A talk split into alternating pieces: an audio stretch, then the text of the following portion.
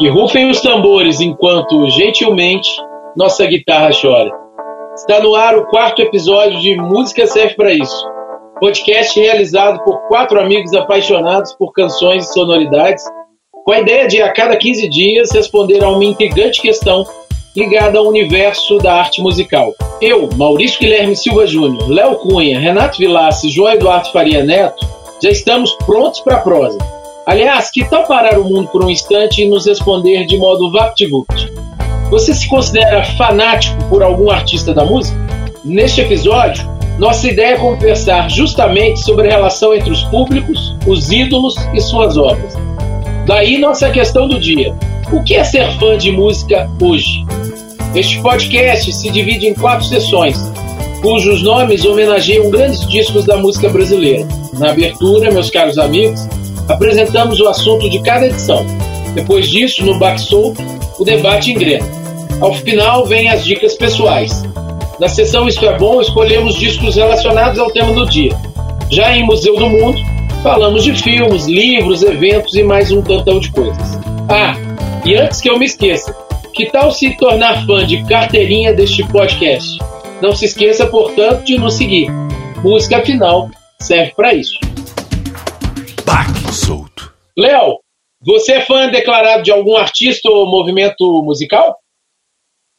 Eu sou fã de vários, né? Agora, a gente tem que pensar o que, é exatamente ser o fã, né? É, eu fico pensando que existem vários tipos de fãs, mas a gente pode é, talvez separar dois tipos principais, ou quase opostos, né? Que é aquele que é o fã realmente da música, que curte a, né, o, o tipo de música, o estilo de música, ou, né, o, enfim, o trabalho do, artista, e outro, aquele outro tipo de fã que está talvez no extremo oposto, que é o fã do artista propriamente, né? Assim, pessoalmente, tem alguma, alguma admiração pessoal, às vezes até uma atração, enfim, pelo artista.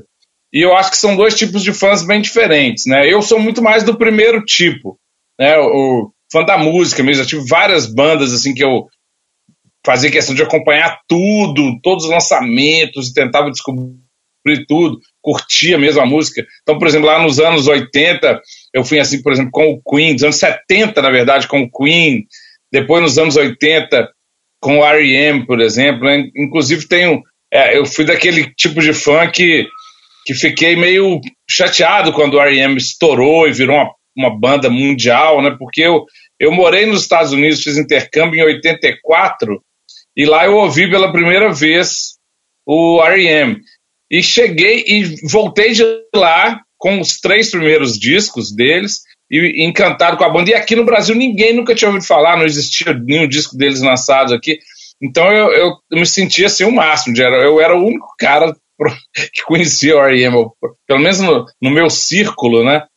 E, e aí eu, eu, eu acompanhei cada, cada lançamento, cada disco. E fiquei, quando lá em, em 91 eles estouraram com o disco Out of Time, a música Losing My Religion e tal, é, é aquela coisa de me sentir quase traído, assim, falei, pô, mas como é que agora todo mundo conhece, todo mundo gosta, tá? Shows em grandes arenas, não era isso e tal. Eu acho que esse é um tipo de fã, né? O outro tipo de fã é aquele que curte mesmo a pessoa, né? O, uma, uma coisa mais personalizada e que existe hoje, mas existia lá no, no, na Bitomania, existia lá nos anos 50. Minha mãe me conta, por exemplo, que quando ela era adolescente, no, nos programas da Rádio Nacional, tinham dois programas, acho que um, um, tipo um quinta e um domingo, uma coisa, um quinta e sábado, em que a atração final era um era Emilinha Borba e outro era Marlene, duas cantoras ultra, ultra populares que atraíam multidões e que, era, e que eram meio rivais, assim, né? Criou uma rivalidade entre, entre os fãs, porque uns amavam a Emilinha, outros amavam a Marlene, e segundo minha mãe, ela era mais do time da Emilinha, mas que, que era mais divertida, simpática e tal, a Marlene era um pouco mais talentosa mesmo, né? Mas, segundo minha mãe, nenhuma das duas eram as grandes cantoras da época, não. Por exemplo, tinha Elisete Cardoso, que era muito melhor que as duas juntas, mas que não era, não atraía esse tipo de, de fã, né?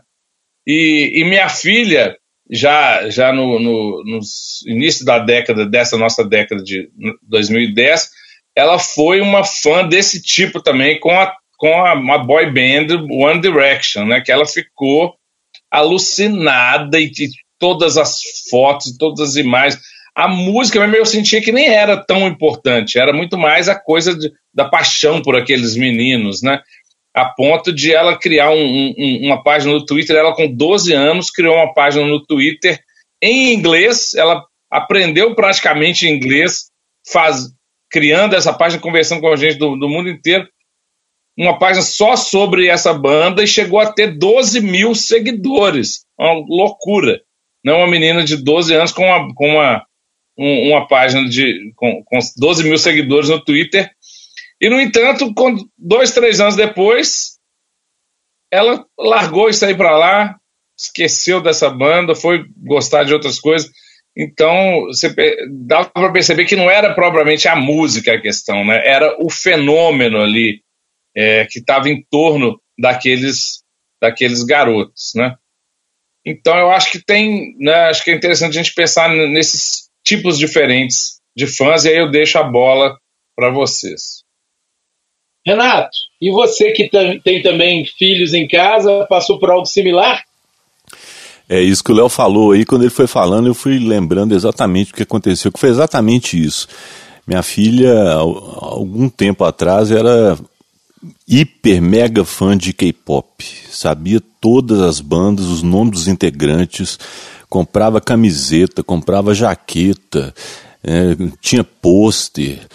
É, começou a aprender a, a, a, a língua para entender o que que, que estava sendo falado, uma coisa absurda assim. E aí também parou. Agora escuta rock indie. e esqueceu completamente disso. Agora o que eu acho que, que, que, acho que puxa também um pouco esse gancho que o Léo levantou, né, que ele falou dos dois tipos de fã, é, é, que eu acho que na verdade essa onda, essa coisa do fã, ela também tem um componente aí que é que assim não é só nem a música e não, não é só o artista mas de certa maneira é uma, eu, eu acho que é uma, uma, uma certa necessidade de pertencimento a um, a um grupo. Né? É a coisa da, da, da identidade, da construção de uma comunidade simbólica. É, então isso acaba gerando, de certa maneira, um, um, estilo de vida mesmo, assim, né? É, você meio que encontrar pessoas que gostam de coisas parecidas com as suas, e aí cria uma, uma certa cultura ali dentro, assim, né? As pessoas começam a se conhecer, começam a se encontrar, trocar referência, trocar é, informações, links e tudo mais. E eu acho que isso, na verdade, é, é meio que um amálgama, assim, né? É o que costura essa cultura dos fãs, assim. Eu acho que é, é, existe uma, uma coisa do, né, do, do ser, da coisa da sociabilidade que a gente já discutiu tanto nos cursos de comunicação, né?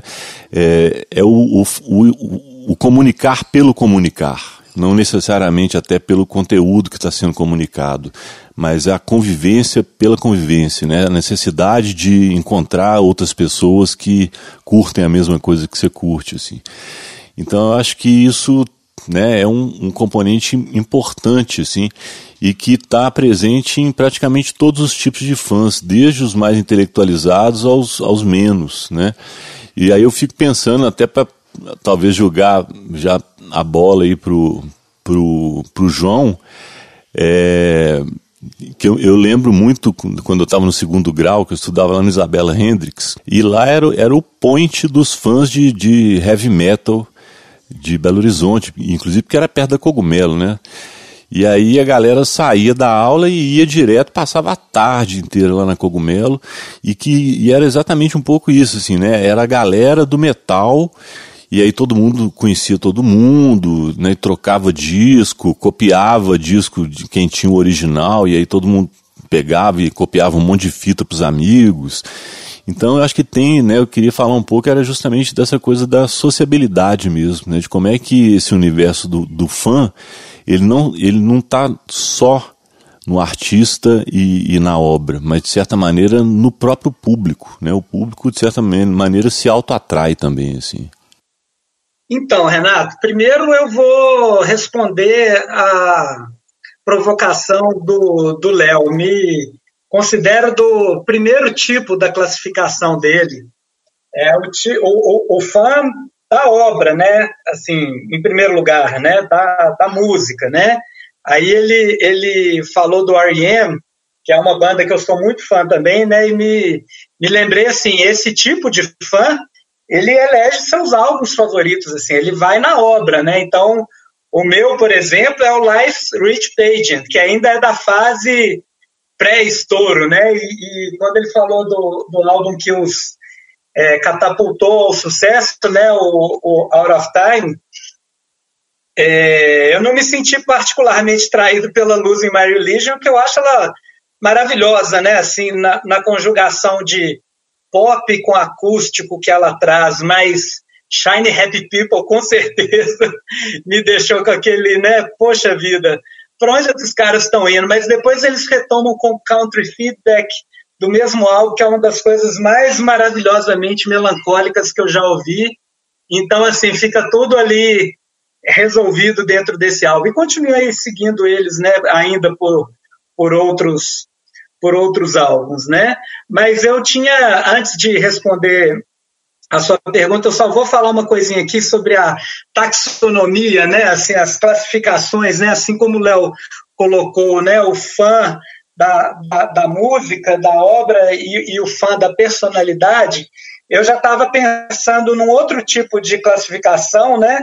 É, que tem muito mais a ver com a forma como, a, como é, os estágios que eu pensei assim do, do fã, né? Assim, tem desde aquela coisa mais introspectiva que é ser é, é, a sua manifestação individual de, de gostar da, da, música ou do artista, né?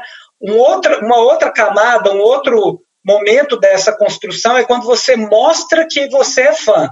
E para mostrar tem várias formas, né? Desde o tradicional vestir a, a, a, camisa, né, até outros a, adereços e até comportamentos, né, e, e, passa aí também pelo colecionismo, né, assim, eu e Maurício, eu sei que a gente vai muito por essa vertente aí, mas o último estágio que eu tinha brincado aqui, né, lógico, isso aqui tudo é, é uma criação, né, mas o último estágio que eu tinha pensado é exatamente o, o da manifestação social, que é o quando você se relaciona com, com, com os outros fãs, né? E aí entra nesse grupamento aí que, que você é, levantou a bola, que ele é, ele sai do universo da apreciação artística e musical mais introspectiva e ele gera uma coisa na, na música que é a construção é, de, de, de, um, de um grupo social e de uma cultura particular desse grupo social, né? E você mencionou aí o, o, o movimento, né, do heavy metal na, na Belo Horizonte dos anos 80. Esse, esse movimento ele, ele foi muito é, é, potencializado é, por, um, por espaços de convivência que, que esses fãs foram criando e no meio desses fãs também tinham artistas né, que começaram como fãs de heavy metal, que iam na loja só ouvir os novos lançamentos, mas logo eles quiseram tocar uma guitarra, e aí é, você gerou um movimento ali de, de convivência e criação de uma, de uma característica, né, um estilo é, de, de fazer heavy metal que é muito peculiar de Belo Horizonte daquela época. E ele é, é tão singular que ele é admirado em, em, outros países e por outras cenas né, do heavy metal como uma coisa que foi, foi única. Né? Assim, o Sepultura, o, Overdose, é, o Sarcófago, o Demist, o Chacal e tantas outras bandas, né, elas são muito é, peculiares, né? Assim, elas têm uma identidade muito forte e elas estavam ali respaldadas num, num amálgama, né? Gostei da palavra que você usou, cultural, que era é, fundado por esses por esses fãs, né? Então, eu acho que, que esses elementos eles constroem uma coisa que aparece de vez em quando em locais espalhados pelo mundo, mas você nunca sabe quando vai surgir, muito menos tem como prever ou construir, mas é o que você chama de uma cena, né? E a cena depende do fã, e não do fã introspectivo, é aquele que quer mostrar que é fã, que quer se relacionar, que construir sua identidade como indivíduo por meio daquela troca de identificação com outros fãs. E aí é mais do que a música, né? São elementos que, que os correlacionam com os demais. Então, é a roupa que você usa, as bandas que você ouve, os hábitos, os locais, as ideias, né? Então, realmente é, é muito interessante, né? E eu vou fazer uma última divagação aqui sobre é, o tema, a pergunta, né? Que, que tinha um pouco a ver com o que é ser fã hoje, né? Então, assim, eu acho que, que a essência, né, os, tipos, os tipos de fãs, como a gente é, brincou, a construção da identidade é, cultural das pessoas, ela, é, é, esses fenômenos eles continuam existindo. Mas hoje nós temos ferramentas que, que possibilitam amplificar isso, né? Então, assim, é, voltando aqui agora para as coisas que aconteceram esse ano, né? O poder de utilização da internet e das redes sociais é, cria um significado novo do que é ser fã hoje e o que que essas ferramentas potencializam, né? Então me lembro de dois episódios. Os fãs do K-pop, como vocês falaram, pregando uma peça no Trump, eles se organizaram entraram lá num comício virtual que o cara tinha que pegar uma senha, e aí o, o, staff do Trump achou que o comício ia bombar, e tipo, metade dos ingressos foi para fã do K-pop querendo passar a perna nele. Então você vê até aí um lado político né, na mobilização dos fãs. E por outro lado, uma, uma mobilização mais voltada para o consumo do artista, no caso, voltando lá para Taylor Swift, né? a, aquela cantora americana, lançou um álbum né, esse ano no meio da, da pandemia, e a, a, a articulação dos fãs dela no meio é, por meio das redes sociais levou também a que ela conseguisse quebrar vários recordes, porque é, esses fãs ficavam lá ouvindo no streaming várias vezes para conseguir deixar a, as músicas bem colocadas, né? É, para fechar aqui a minha fala, né, é, dentro das coisas é, novas que as ferramentas trazem né, para, para o, o fã né, contemporâneo, eu vou citar a, a, a, possibilidade que as plataformas de streaming né, digitais trazem para o fã de você pesquisar e acessar a, as discografias né, com mais facilidade. Eu mesmo, recentemente, é, descobri dois, dois discos da banda Heart Mode, que é uma banda é, brasileira, indie instrumental, que eu gosto muito. Eu não conhecia os dois últimos álbuns da banda, né? E ainda uma, uma última é, variante de como você pode se relacionar com seus fãs, né? O Nick Cave começou nesse ano uma newsletter que se chama The Red Right Files, né?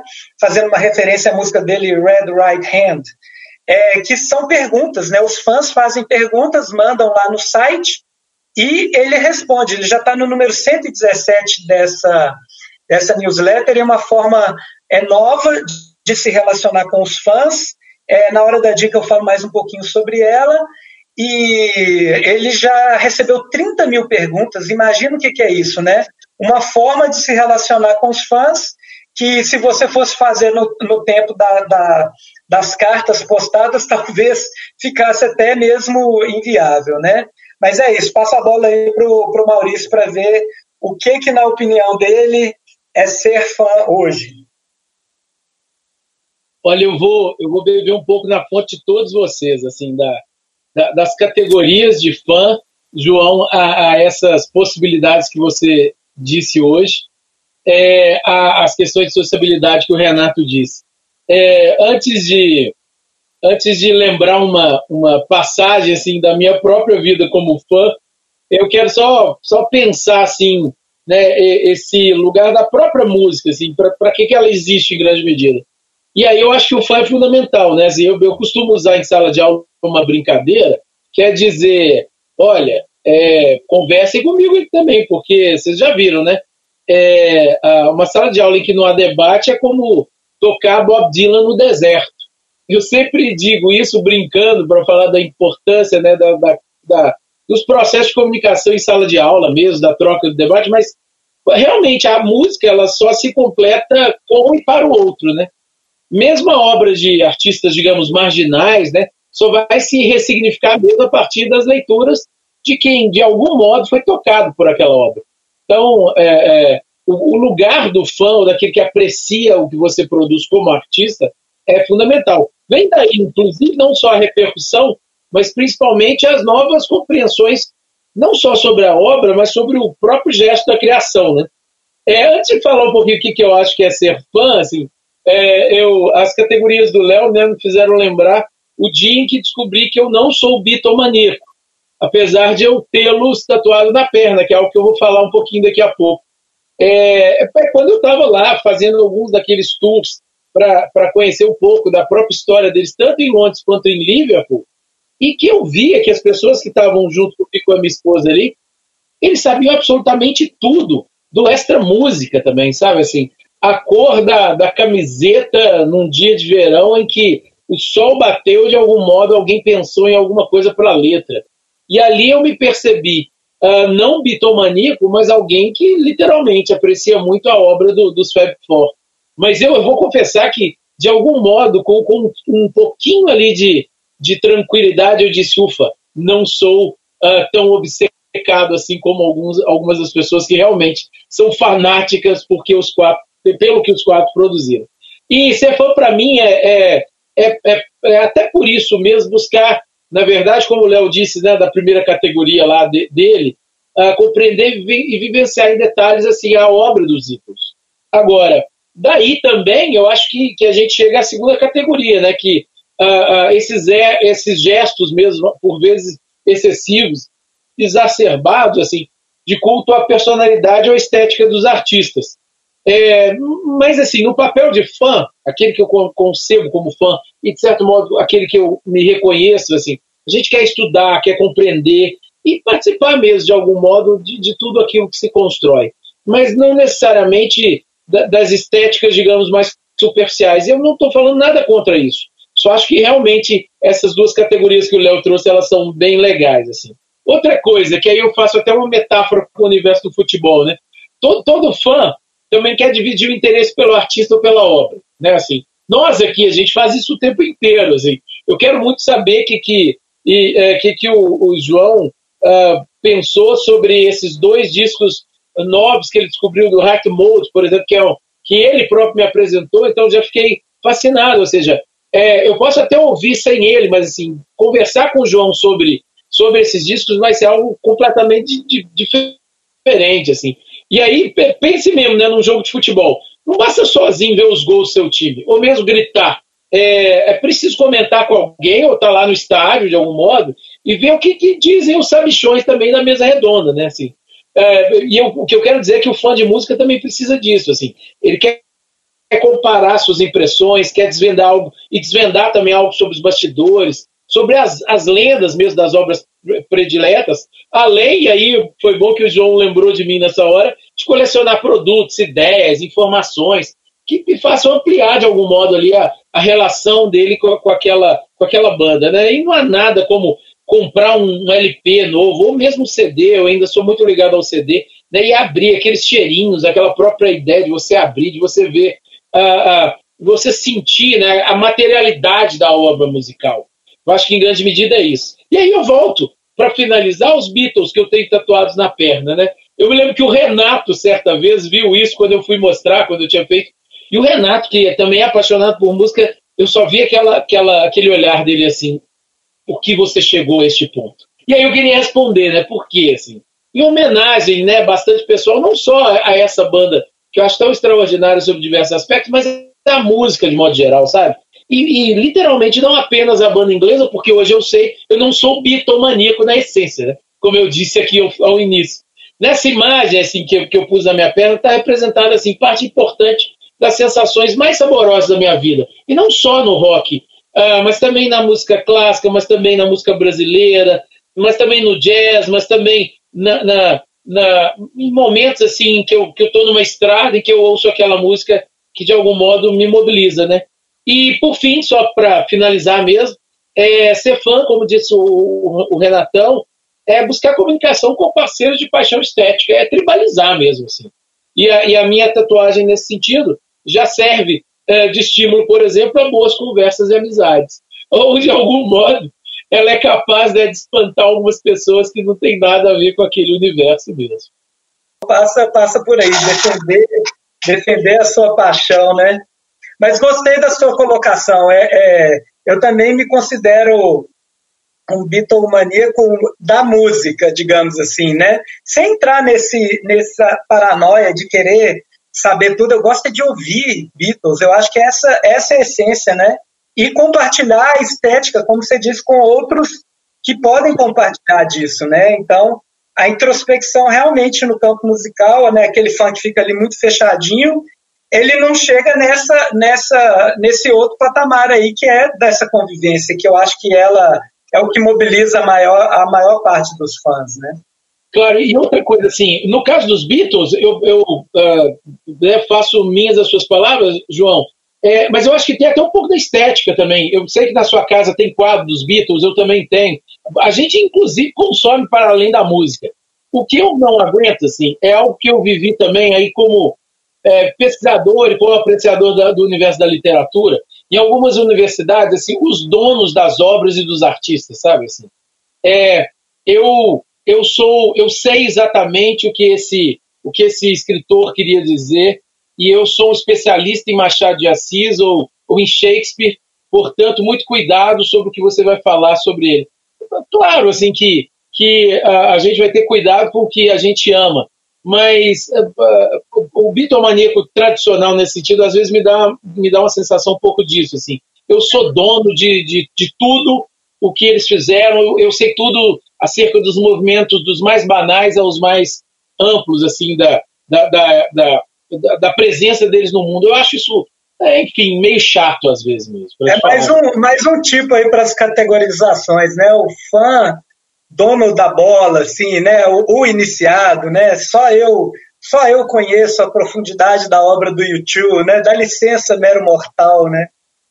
Isso. Ou, para usar alguma terminologia né, clássica, já que tem os quatro, e todo mundo fala do quinto Beatle, não, o sexto Beatle, o sétimo, o oitavo, e aí a gente vai juntando mais um monte de, de, de que é vigésimo, milésimo integrante né, da, da banda. Assim. É, é porque aí, aí, entra na questão do, do fanatismo mesmo, né? Aquela, no mesmo sentido do fanatismo religioso, político ou esportivo, é quando você né, não consegue conceber alguém pensar diferente, alguém é, ter um gosto diferente.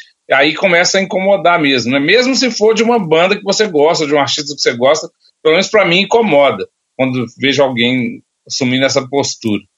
Agora, eu queria só é, completar aqui, João, quando eu falei que eu me senti traído ali no, no, no Out of Time, nem foi traído pela banda, não, porque é uma banda que continuou íntegra até, o, até se separar, mas traído meio pelo mundo, assim, sabe assim, pô, como é que Agora o mundo todo adora alguma coisa que era né, algo que eu conheci, eu gostava já há 10, sei lá, não vou dizer 10, mas há 6 anos, 7 anos. Desde Murmur, né? Desde a gárgula. É, pois é, ué.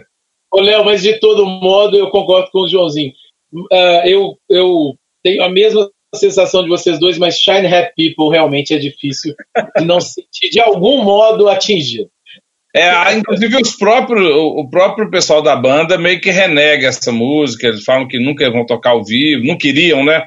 Tocar ao vivo, que era um, um passe falso e tal. Mas é, é, é, realmente a exceção que confirma a regra, né? Claro. É, quem nunca né, deu uma pisadinha ali na, na poça né, do, do pop, né? Por que não, né? É, eu queria é, perguntar qual a relação de vocês com, com os fãs né, de, de, do trabalho de vocês, mesmo que não seja num nível né, nacional, planetário, seja o que for, mas com certeza tiveram, vocês né, viveram essa situação. Eu queria é, que vocês comentassem. É, eu acho que a primeira vez que eu vi, por, por menores né, que fossem os shows, mas em algum momento ali, algumas pessoas se deram ao, ao, trabalho de aprender a cantar e cantar junto músicas nossas no, no, nos nossos shows, né? E eu acho que é uma, é uma realização, assim, ao mesmo tempo é, te coloca numa, numa posição assim de, de eu sempre me forcei a ser é, muito humilde assim para essa para essa coisa não subir na cabeça, né? E se eu acho que o próprio fato de você ser pequeno, digamos assim, né, dentro do seu contexto, da sua cena, da sua cidade, ajuda nisso, né? Eu não, não saberia dizer o controle que um cara que estourou de verdade teria que fazer para não deixar isso subir na sua cabeça, né? Como na, na nossa nunca subiu, eu, eu, eu curti a coisa do jeito que ela era ali, sabe? Essa uma comunhão é, não religiosa, né? Assim, uma, um compartilhamento, pô. Eu tive uma ideia, nós estamos tocando ela aqui, agora vocês resolveram tocar junto, pô, que, que honra que vocês estão curtindo com a gente dessa forma, sabe? Isso, isso, isso é muito legal, assim, sabe? Muito legal. É, eu, eu, eu também achava muito legal quando essa conexão acontecia. É maravilhoso, assim, você vê, né, que, que alguém, como disse o João, assim, né, a, gente chegava com essa humildade, mesmo porque é uma banda independente, como assim com isso, mas quando havia essa conexão era muito saboroso. Agora eu vou confessar a vocês que, uh, em função, principalmente do, do, tipo de música que a gente fazia, o público uh, uh, era já bastante acostumado e muito, muito ligado a alguns contextos da própria história da música tinha ali uma trajetória e, uma, e um repertório bastante amplo. É, isso, é, esse excesso de criticismo me deixava também assim bastante, bastante alarmado assim. Eu acho que eu nunca consegui relaxar tanto em função disso, de imaginar mesmo, nossa, esse público já conhece tanto uh, da, da, trajetória de tantas bandas incríveis, de, de tantos movimentos, tantos repertórios tão interessantes, que uh, de que modo, né, eles vão certa forma, dialogar com o nosso som. É, eu, eu, sei que é uma bobagem, mas é interessante, assim, porque esse, essa primeira categoria né, de fã a que o Léo se referiu é justamente esse fã muito interessado. Então, automaticamente, é um fã com um repertório muito mais amplo. E eu, eu confesso, assim, que, que nos shows, principalmente, eu sempre ficava meio que receoso, assim, com o que vão pensar de nós. É, é. O coração batia mais forte, assim, em função disso, sabe? É, não, não tem como fugir disso, né? Qualquer artista, se você se, se coloca como artista, como você disse, a música é, é, se completa com o outro, para, para o outro, né? Então, é, se você não dialoga, você não, não fecha esse ciclo, né? Mas o dialogar te coloca nessa, nessa posição de estar tá ali na frente de todo mundo e estar tá exposto, né? Assim, ao, ao gosto, às opiniões, né? Mas é, é é, faz parte, né? Assim, no nosso microcosmo ali, a gente só teve do primeiro tipo de fã, né, Maurição? Do segundo. é isso, isso que é, acontece é, comigo também, assim. É, eu acho que é, né, a gente é, que não, não virou popstar nem nada, não tem milhares de fãs, mas tem o, o pessoal que sempre vai, né, quando a gente vai tocar e tal. E comigo acontece muito assim, eu, a gente acaba meio que ficando amigo, né? De, de às vezes gente que você não conhecia e, e por causa, né? Por causa que o cara foi no show e aí depois a gente procura na internet, você começa a trocar figurinha, então, de certa maneira, a comunidade ela acaba integrando o artista. Eu acho que isso acontece muito no meio da, da música independente, é, mas pensando assim, né, nessa coisa do mainstream, nos artistas que são muito conhecidos, muito famosos e tal, é, eu, particularmente, me sentiria muito incomodado de chegar num, nessa situação, assim, tipo, acontece com a pessoa de, às vezes, não poder nem sair na rua direito, né, você sentar no restaurante e ficar o restaurante inteiro olhando para você como se você fosse um, um, bicho no zoológico, assim, né, pedindo autógrafo. Eu acho que talvez seja o maior ônus é, do artista que tem um grande reconhecimento é, essa perda mesmo da, da privacidade, né, da, da, intimidade da vida dele. É, eu, acho, eu, eu acho que deve ser muito melhor não ser reconhecido na rua do que ser reconhecido toda hora. Eu acho que isso deve ser um fardo, assim, as pessoas devem perder muita oportunidade de, de, né, de ser espontânea, de, de, de, ser normal mesmo, assim. E isso é uma coisa que, de certa maneira, é o preço que se paga para quem né, realmente se dá bem comercialmente, assim. Já Mas com, como de cancelamento, né? é, em que isso se torna tudo, ainda, tudo se torna ainda mais tenso, né? Cancelamentos e uma espécie de, uh, de patrulha aos posicionamentos políticos, ou que seja, realmente a, a liberdade se perde, né, junto com a notoriedade. É, e, e, não é nem só a questão do patrulhamento, eu acho que é assim, é, é coisa de ficar olhando, né? Imagina assim, você sentar, você sair com, com alguém para almoçar, para jantar em algum lugar, e fica aquele monte de gente olhando para você e fingindo que não está olhando, mas você, né?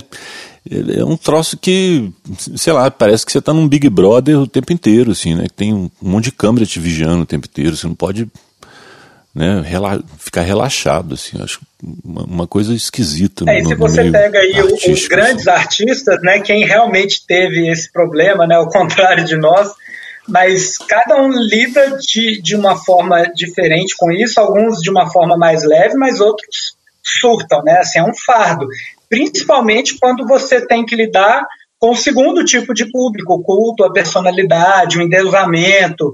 E às vezes o primeiro tipo, né, que é o cara que é que é tão fanático com a obra musical que o cara começa a sair da trilha e querer fazer uma coisinha diferente. Lá vem o, o, o fã dono da bola falar: não, mas espera aí, você já se afastou do, do cânone, né? Porque agora. Tá...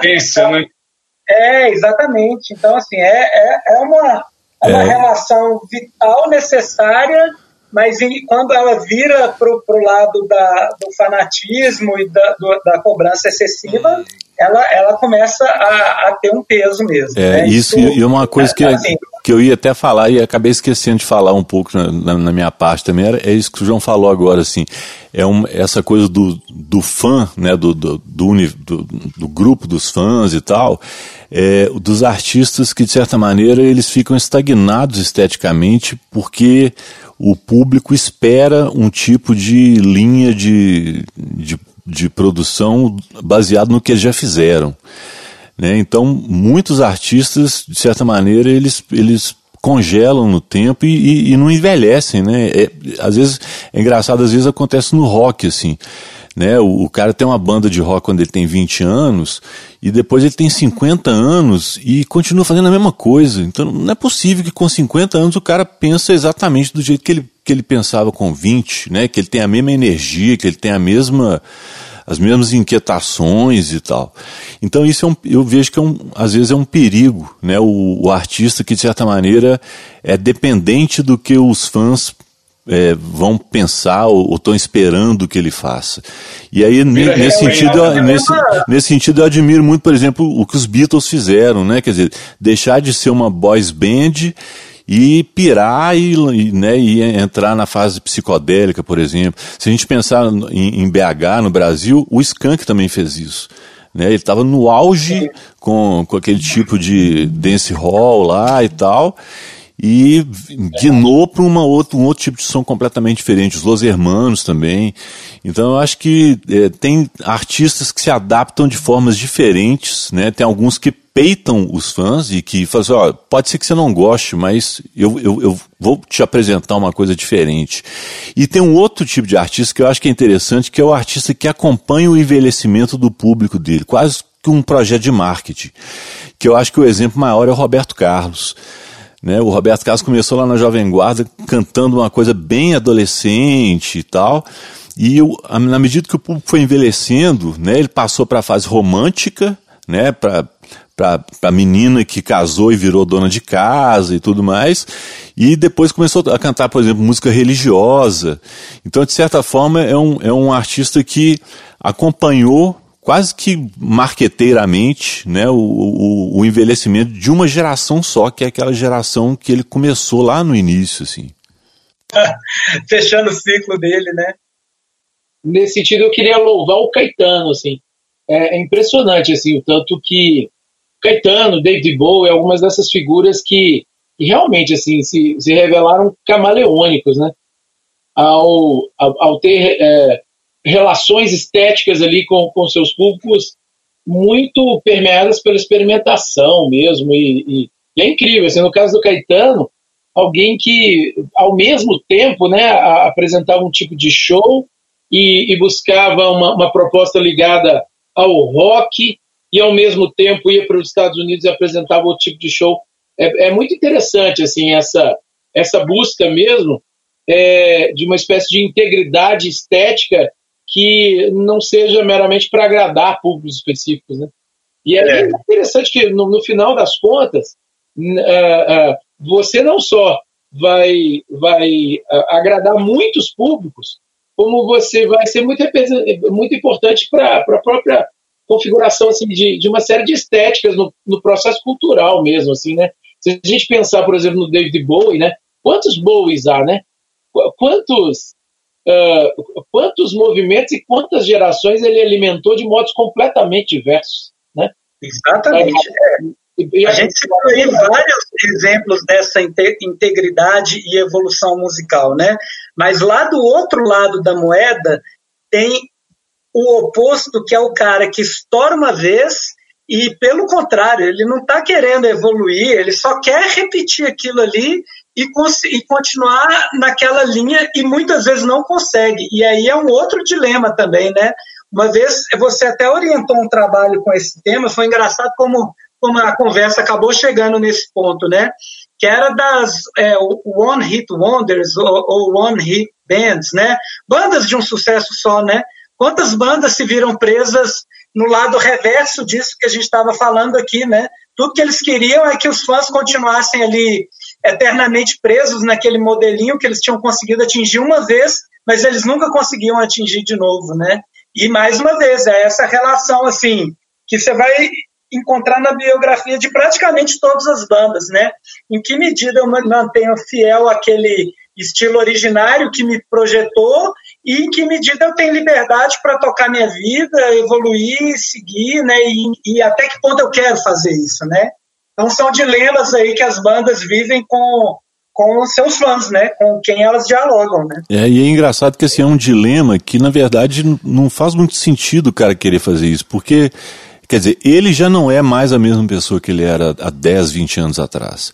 E nem os fãs são mais as pessoas, né? Esses fãs já envelheceram, já, já amadureceram. É, os novos fãs para esse tipo de, de som provavelmente vão escutar coisas que da geração deles, né? Quer dizer, que falam uma linguagem muito mais próxima da linguagem deles.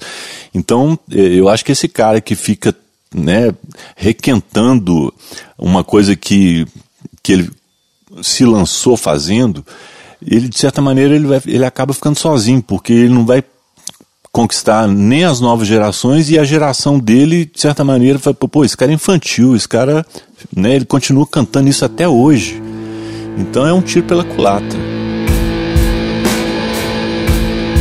Isto é, bom. é bom.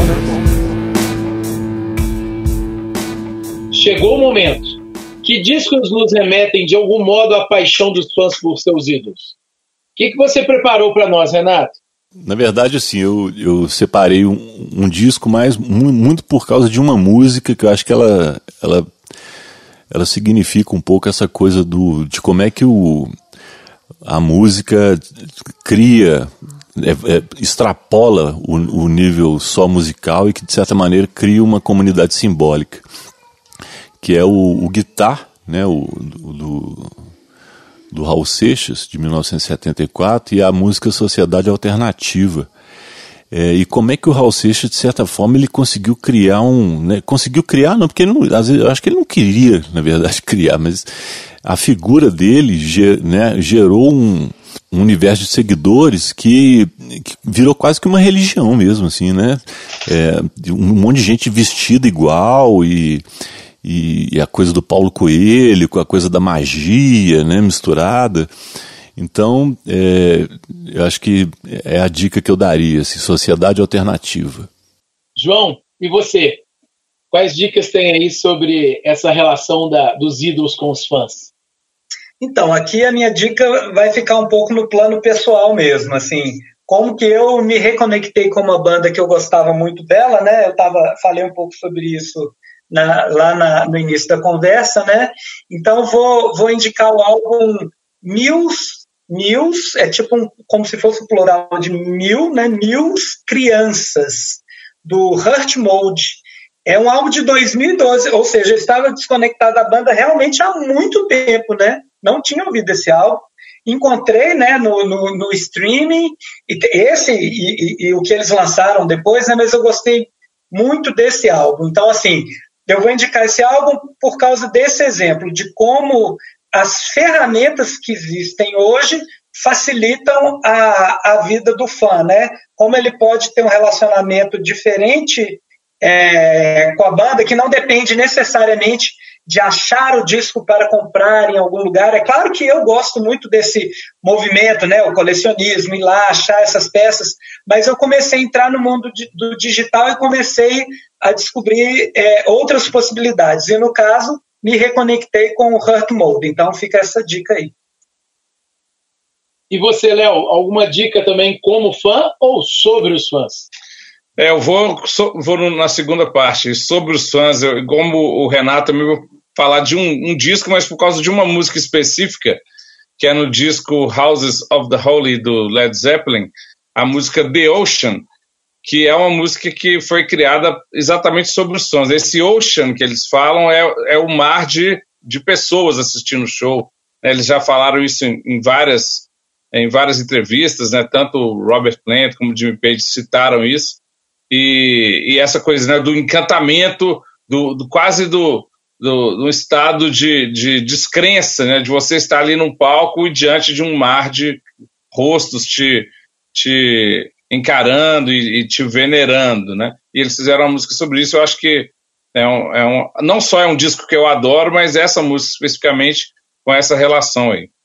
Eu vou citar dois discos de Maria Bethânia, Alibi e Âmbar, é, um da, do início de, de, carreira, de 1978, e outro de 96, em que ela grava novos compositores à época.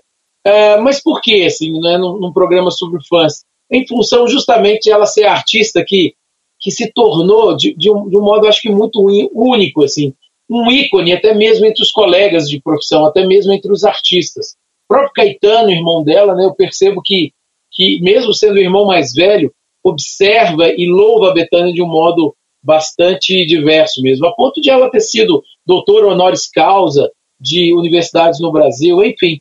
Para além de fãs, eu acho que ela tem admiradores até mesmo uh, devotos, assim, e uh, como, como a grande figura artística que ela se transformou. Isso que você falou, só complementando, Maurício, é engraçado exatamente isso. A Betânia talvez seja da, daquela geração, né, do Caetano, do Gil e tal, quer dizer, a figura mais avessa à noção, por exemplo, de movimento, de, de cena, né? Quer dizer, ela, ela não chegou, é por exemplo, a, integra, a, integrar, a integrar o disco Tropicália.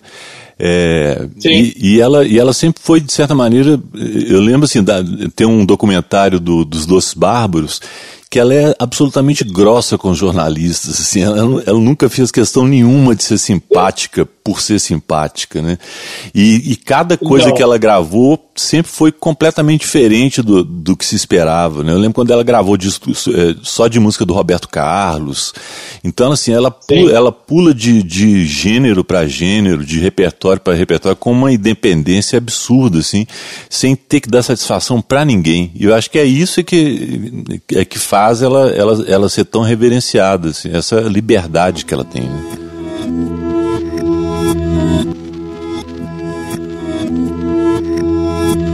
Museu do Mundo. A gente gosta mesmo é de ampliar horizontes. Confira agora as nossas sugestões de livros, filmes, sites, etc. Diga lá, João. Então, vai ser a newsletter do Nick Cave, porque para mim eu não sei se ela inaugura, né? Assim, eu acho que é, os grandes é, artistas estavam acostumados a receber cartas, receber, mas eu não, não acho que eles estavam acostumados a, a, responder cartas. E o trabalho do, do, do, Nick Cave, assim, ele recebe muitas, ele recebeu 30 mil, mas ele respondeu 117 que versam sobre tudo, a vida, a música, as referências dele a morte, a morte do filho dele. Então, assim, é, é, é um novo jeito para mim de se relacionar com os fãs. Isso, isso realmente, pelo menos para mim, né, como fã, aí falar mais do meu universo pessoal mesmo. Mas ele, até eu que já era fã dele, inaugurei uma fase nova de fã com essas duas iniciativas. Uma é o Bad Seed TV. Só entrar no YouTube e jogar lá, né? Nick Cave and the Bad Seeds. Eu acho que Bad Seed é um bom nome para uma TV, né? E o, o, a newsletter é, é, um site mesmo. Você tem que entrar no The Red Hand Files, né? É, soletrando. De, talvez depois seja até melhor a gente pensar num jeito de escrever na telinha lá do, do podcast para a gente não precisar ficar soletrando, mas é o theredhandfiles.com. Muito interessante. Já está no número 117 e vale a leitura. Léo, e você? Então, eu tinha pensado em dois filmes, agora que o João falou, eu lembrei de um terceiro. É... Então, o primeiro que eu queria citar é um, um filme até recente, deve ter uns dois, três anos, que chama Blinded by the Light, O Poder da Música em português, não sei se vocês já viram, um filme muito bacana de um menino adolescente inglês, mora numa cidadezinha no interior, perto de Londres, e é apaixonado por Bruce Springsteen. E ele quer, quer também se tornar um, um, um músico, um, um, compositor, né? E, e, e, o filme fala toda dessa, né, como que ele é uma pessoa é, totalmente desajustada ali ou, ou, não aceita porque ele é, ele, é, ele é descendente de paquistaneses e mora lá, convive com todo aquele tipo de preconceito e agressão e, e a, o, a saída dele, a válvula de escape dele é essa paixão pelo Bruce Springsteen. É um filme muito bacana.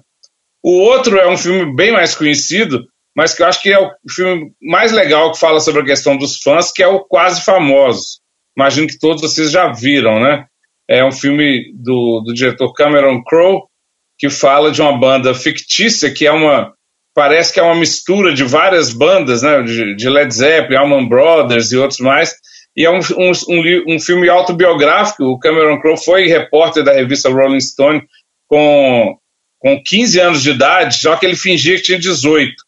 E então ele acabou saindo em turnê com algumas bandas fingindo a idade, ser maior de idade. E no filme ele acompanha uma banda, que é essa banda fictícia, que mistura várias, essa banda se chama Stillwater no filme, e, e, ele vai como repórter e acaba se apaixonando por uma tiete ali, né? É, e conhece várias tietes, essas fãs de carteirinha que seguem a banda em todos os shows. E essa menina, ela é apaixonada pelo guitarrista da banda e ele se apaixona pela menina. Ele repórter se apaixona pela menina. É um filme maravilhoso, engraçado, tocante, muito bem feito e musicalmente também muito bacana. E eu pensei nesses dois filmes. E agora que o, o, João falou das cartas lá do Nick Cave, eu lembrei de um outro filme que é um documentário que eu vi, acho que no Netflix, não sei se ainda está lá, que é sobre a secretária dos Beatles que, que recebia as cartas deles e tinha que lidar com as fãs e responder as cartas e tal. Chama Good Old Frida. Não sei se vocês já viram esse filme, é bem legal, assim. Um filmezinho pequeno, documentário, mas que é, é bem interessante, porque mostra esse lado do, das cartas e tudo né, pelo ponto de vista de uma, uma funcionária dos Beatles, né? Eu vou indicar dois documentários também, ou seja, estamos no território dos filmes hoje. É, o primeiro é um, um documentário de 2009, Simonal, Ninguém Sabe o Durk Day, né, que fala sobre a trajetória desse grande artista brasileiro, Wilson Simonal, que em outros tempos viveu a perversidade do que a gente chama hoje de cancelamento de um ídolo. Ali, né, em função da, da acusação uh, de uma patrulha mesmo, de ele ter sido, de, de algum modo, né, uh, uh, denunciante ali de alguns colegas, ou que seja, para pessoas do regime militar de 1964. É, mas de toda forma, com o filme a gente percebe que realmente né, a mão que apaga também é capaz de, de apedrejar. É um filme muito triste, mas importante também para resgatar né, uma, uma figura tão, tão, uh, tão rica assim da, da música brasileira. O outro, uh, como falei bastante de Beatles nesse, nesse episódio, é o Eight Days a Week, né, que The Touring Years, que mostra um pouco ali da, na, na, do, dos primeiros, naquele momento, no, no início da, da, da, década de 1960, do modo como os fãs lotavam os estádios a ponto de, de eles próprios não conseguirem se ouvir. E é interessante a gente pensar né, no, na trajetória toda da, da, dos, dos Fab Four, o tanto que isso é o que leva mesmo a, a, depois ao ensimismamento deles no estúdio para produzir coisas tão extraordinárias como, como produziram depois. Né? A ideia mesmo, depois desse período, de não queremos mais fazer shows uh, em função do, de, de, tudo isso que a gente viveu ali. E aí nascem realmente né, algumas das, das, das matrizes ali da, da, da música que vai revolucionar o mundo, de certo modo. E você, Renato, o que, que você trouxe para nós? Eu vou, eu separei aqui um, um documentário também, é, Rolling Stones é, Crossfire Hurricane, é um documentário de 2012, é, mas que pega basicamente cenas de turnês e de, de, de, de gravações e tal dos Rolling Stones mais antigas.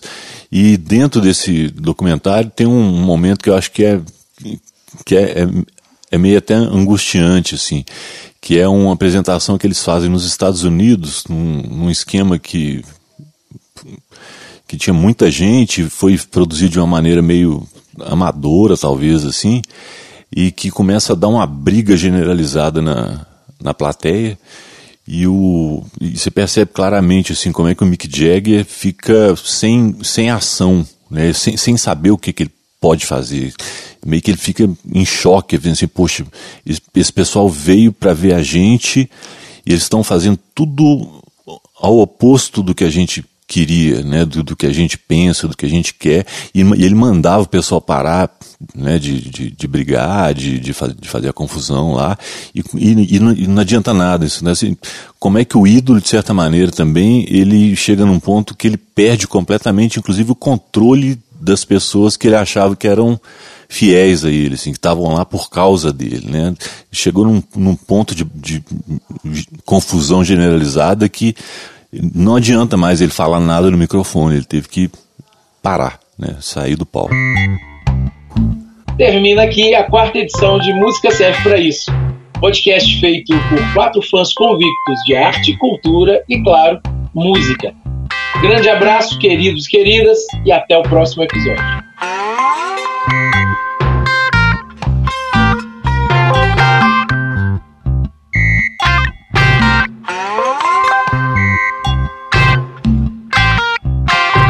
Música serve para isso.